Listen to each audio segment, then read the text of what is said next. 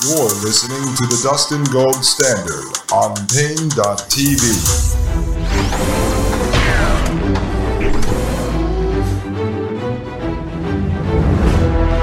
Ladies and gentlemen, welcome back to the Dustin Gold Standard. I am Dustin Gold, and you are listening to Paine.tv slash gold.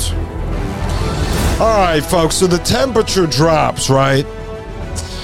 And now we end up in this situation where everything is looking great. The contractions are starting to build and come together. And the nurse comes in, Poppy, and she wants to do a vaginal exam on Maggie. And at this point, we were so broken, we were so beat down. I said, okay, let's do it because Poppy wanted to see if Maggie's dilation had changed.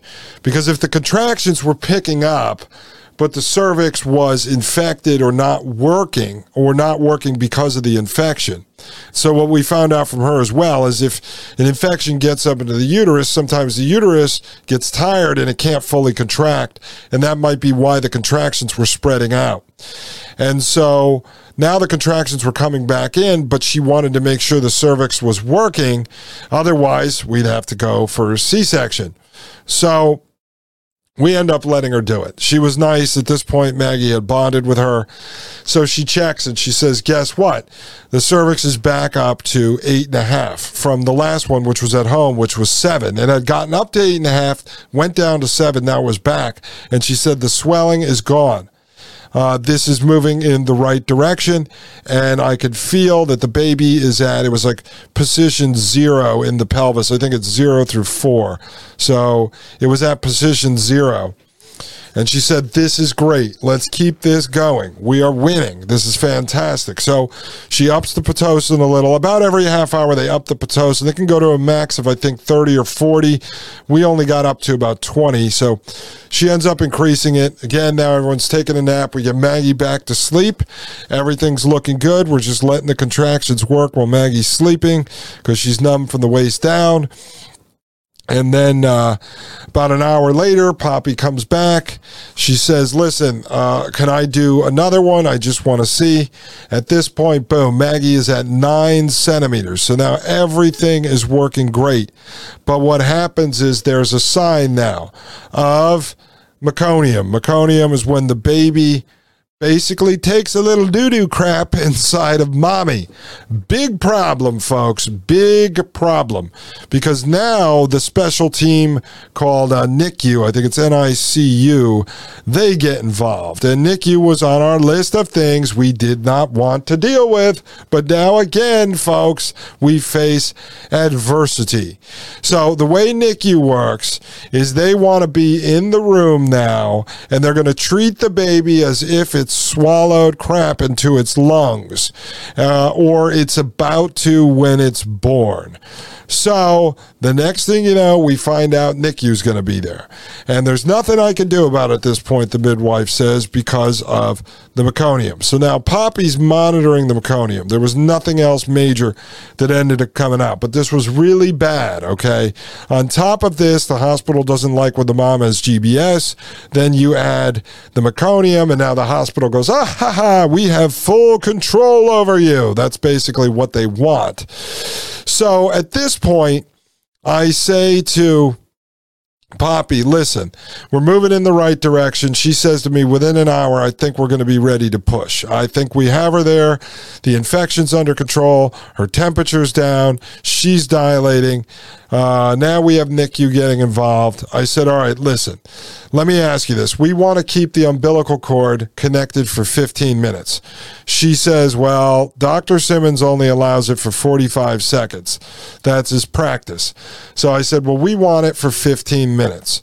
And I said, that that's how we always planned it.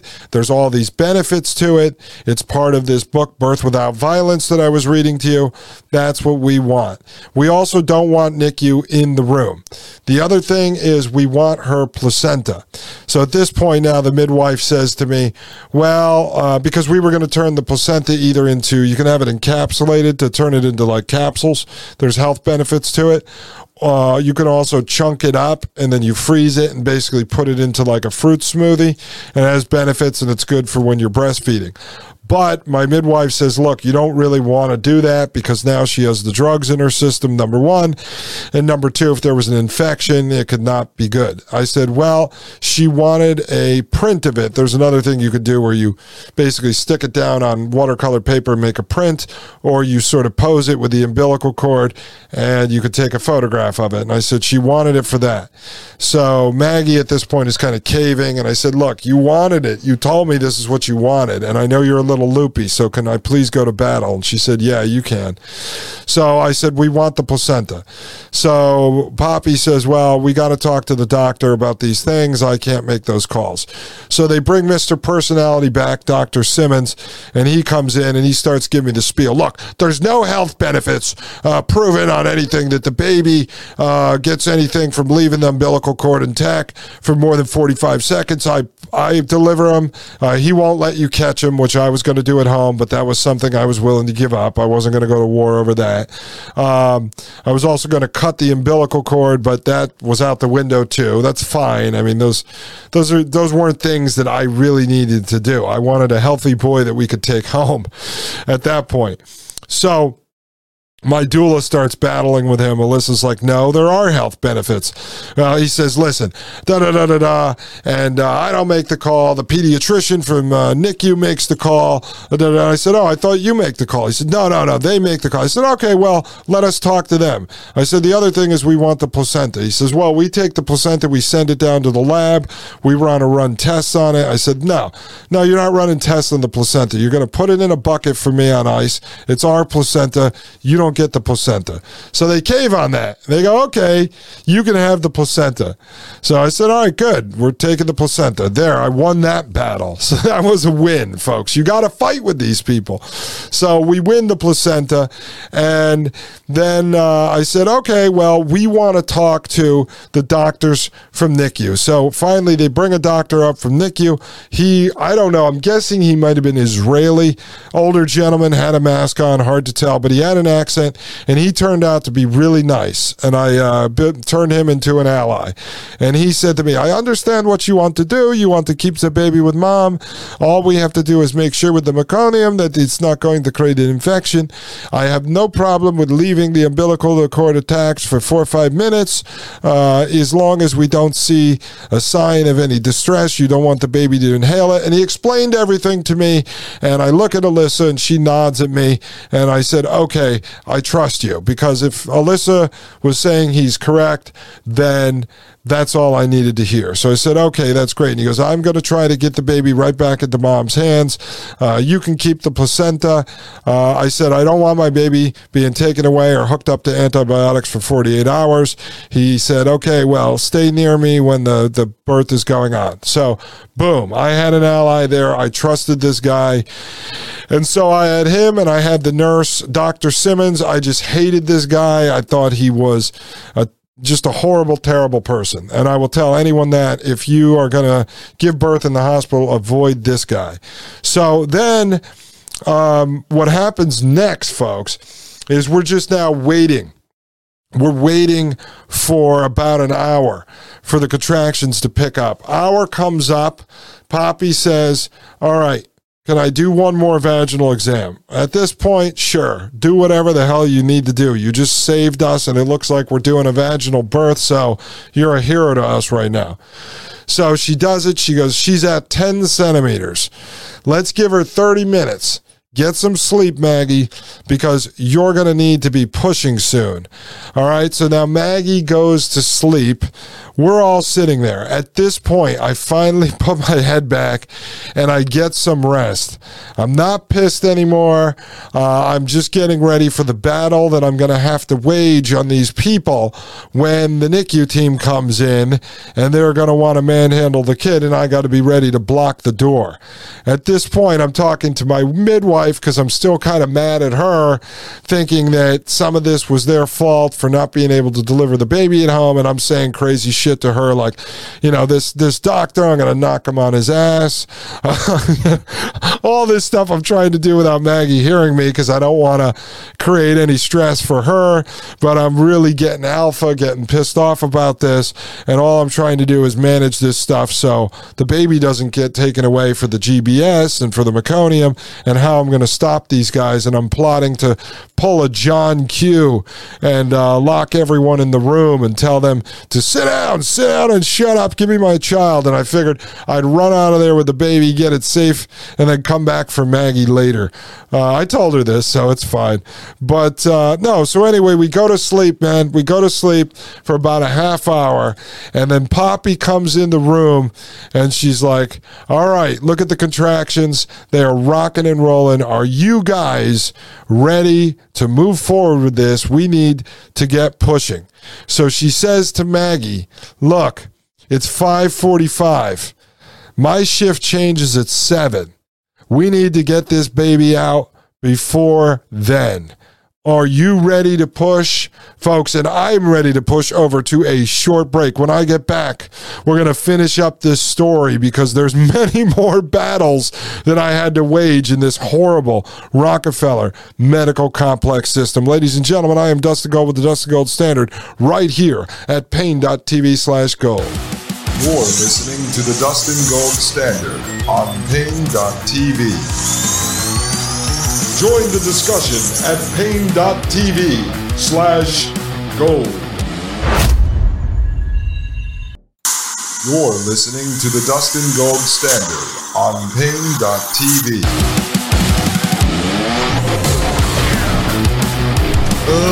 Ladies and gentlemen, welcome back to the Dustin Gold Standard. I am Dustin Gold, and this is paine.tv slash gold, folks. All right. All right, so we're getting to the happy part of this story, right? So now Poppy and Alyssa and Chris, you know, our midwife and myself, are now helping Maggie push. And Chris has got her flip flopping all over on the bed, different positions. I'm holding her hand. Her face is like her veins are popping out of her head, and she's just pushing and she's pushing and we were doing three pushes per contraction break for about 60 seconds, three pushes per contraction, and we got it rocking and rolling. I'm taking pictures, and uh, now it's getting to be a happy time, folks. Maggie looks like not in pain. She looked like she was working out at the gym because she works out hard. And so I'm like, all right, this is like working out at the gym. On top of it, she's still on the epidural, so she can't really feel anything. Although she wasn't cranking up the epidural with the remote they give you, uh, kind of like uh, in the movies when people are on uh, uh, morphine and you could press the button. Well, she wasn't cranking it up. So she was feeling it. And she's pushing and she's pushing and she's pushing. And the next thing you know poppy takes the spotlight. It wasn't on. We kept it dark in the room. I had these little led candles i brought because you can't have real candles which i had set up in the house. So i had led candles and i had a photo of maggie and her grandma on the table. Her grandma had given birth to her mom at home so Maggie wanted this picture of her grandma in the house, and we had it. And so I brought it with us, and I had it set up there for her with the candles. And uh, it was as good as it could be, folks. It was as good as it could be in the situation we were in. And so now I'm, I'm taking some pictures because I knew she'd want some, uh, and switching positions with my midwife and our doula and and it, everything's going great. And so then they put this, uh, Maggie wanted this bar to do these squats. At first, they're like, oh, you can't do squats in the epidural with the epidural. And Maggie's like, yes, I can. And my midwife goes, well, what about the, the squat bar? So they put the squat bar up on the bed. And the next thing you know, Maggie's pushing with the squat bar, and then we're flip flopping her into other positions. And before you know it, um, you know, Poppy does another vaginal exam and she goes, Oh my God, the head is, you know, just a knuckle away, one knuckle uh, away. And you can start to see it. And I told this the other day, but they set up a mirror. They said, Maggie, do you want a mirror so you can see? And seriously, folks, I was thinking, she doesn't want to see this. Oh my God. Uh, but she wanted to see, and she saw this half dollar size, um, you know, black hair. And it was just like her face lit up. And she said, Oh my God, oh my God. Because two weeks earlier, she had a dream uh, that it was a boy with a full head of black hair. And two days later, she had the same dream. It was a boy with a full head of black hair. So she sees it. Now, we don't know if it's a boy or a girl at this point. Um, but she sees it and she goes, Oh my God. And she just starts pushing and pushing and pushing. And then before you know it, it's like starting to crown. And so now Dr. Uh, Personality comes into the room. You know, he's got to come in and earn his money for the six minutes that he uh, shows up. And he's got to be pissed out of his mind because he would have loved to do a C section in the very beginning. Of course, we beat him and didn't have to do that. But imagine if we did the C section and they ended up taking the kid away from us. Uh, no, we beat him and she beat him and she beat the system.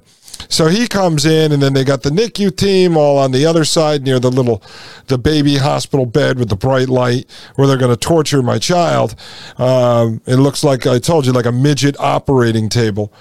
And so anyway, the baby starts crowning. At this point, uh, I got the midwife and the doula helping her, and I'm taking some pictures and stuff. And of course, I turn on the video in case something goes wrong. I could sue these guys. And the next thing you know, uh, baby just comes out. The doctor takes it. He's got it in his hands. The umbilical cord's still attached. I'm waiting, and I've got the the NICU uh, doctor, pediatrician near me, and he's the one who promised me they wouldn't do it unless they had to. They wouldn't cut the umbilical cord unless they had to.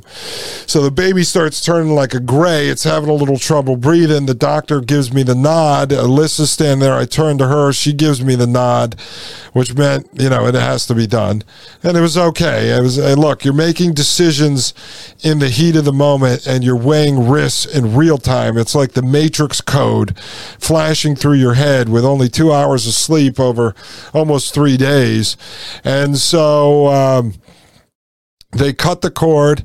The pediatrician grabs it, rushes it over to the table, and he starts with uh, this hose and he's pushing it down in the baby's mouth, trying to suck everything out. Now, this is a safety procedure with the meconium. Okay, they're trying to make sure the baby doesn't swallow uh, feces. So, you know, I understand some of this had to be done, but that I think it was literally two minutes, but it felt like an hour because I don't know what's going on. No one's talking to me. Now, the doctor kept turning to me as he's vacuuming William's lungs, and he says, uh, he keeps nodding to me like everything is okay. Everything is okay. Uh, oh, and then mind you, I did see his uh, balls fall down. So I said, It's a boy. That was the one thing I got to do. I was so shocked, though, because I thought it was going to be a girl. I never said whether I thought it was going to be a boy or a girl publicly, but I thought it was going to be a girl. And so, uh, so I said it's a boy, and then the doctor takes him. So now he just looking, and this two minutes, I kept turning to Maggie, and I had like fear and like tears in my eyes because I wasn't sure what was going on she was sitting there. Now at this point dr uh, smiley there dr simmons he's uh, putting a couple, a couple sutures in. She had slight tears nothing major actually. It was pretty amazing for the fact that this kid was 21 and a half inches a couple inches above the norm and he was uh, nine and a quarter pounds. Uh, so he was pretty big. He was cooking in there for almost an extra two and a half weeks. So i'm turning to her and our faces are connected and like I had this, I didn't know. I was about to cry, but I'm trying to remain strong. And she looks like she's about to cry. And the next thing you know, the doctor turns to me. I see the color come back into William, and he's turning pink. Now, they naturally do turn a little blue because when they first come out, the blood rushes into their lungs, into their brain. So it's not in their body. Now, part of keeping the umbilical cord attached are two parts. It's twofold. One, it allows the blood to continue to flow, and a lot of people would in home birth like to leave it until the placenta actually comes out of the body. Um, and then the other thing is it's still providing oxygen to the lungs for the baby until it's learning how to breathe in the first few minutes. So he didn't have that attached to him. So the doctor turns to me and he puts his hand on my shoulder. This is the Israeli guy I think he was Israeli. And he said, Everything's okay. I'm going to keep the baby with mom and we'll just monitor it for the next hour. and I had this sigh of relief uh, flush through my body. And he brings it over and he puts it, uh, William, on my wife's chest. And it was amazing. All right. So now for the next hour, they're cleaning up. They bring me the placenta in a bucket of ice. And, um, and it was great. And so I hug Alyssa and I told her we couldn't believe it. She was with us for 58 uh, hours almost. No, she was with us for 54 hours. And I hugged Chris and I told her, I'm sorry. I snapped at you a couple times. Uh, I thank you very much. You did a fantastic job. We couldn't have done it without you. Um, they end up leaving. And now Alyssa told me before she left, whatever you do, do not let them take the baby away. Like, this is your time. This is where you're going to have to battle. This is where things are really going to get tough. And she's like, but I got to get home to my kids. I said, no, I understand. You went above and beyond your call of duty. And I couldn't have done it without you. Maggie couldn't have done it without you. And William is here because of you and everything we learned from you and everything you've done for us. So they leave, and the next thing you know, they're cleaning up the hospital room. Maggie's got a tight grip on William. he's already starting to latch on her boob, and he's looking healthy. And this nurse, Rebecca, comes in. We get introduced to Rebecca, this new nurse. And Rebecca says, uh, No, NICU cleared the baby. You guys are all safe. We're going to move you to the family recovery area. And folks, this is where things get really crazy inside the Rockefeller Nut House. Ladies and gentlemen, I'll tell you all about it when I get back. This is Dustin Gold with the Dustin Gold Standard right here on Paine.tv slash gold. You're listening to the Dust Dustin Gold Standard on Paine.tv. Join the discussion at Paine.tv slash gold.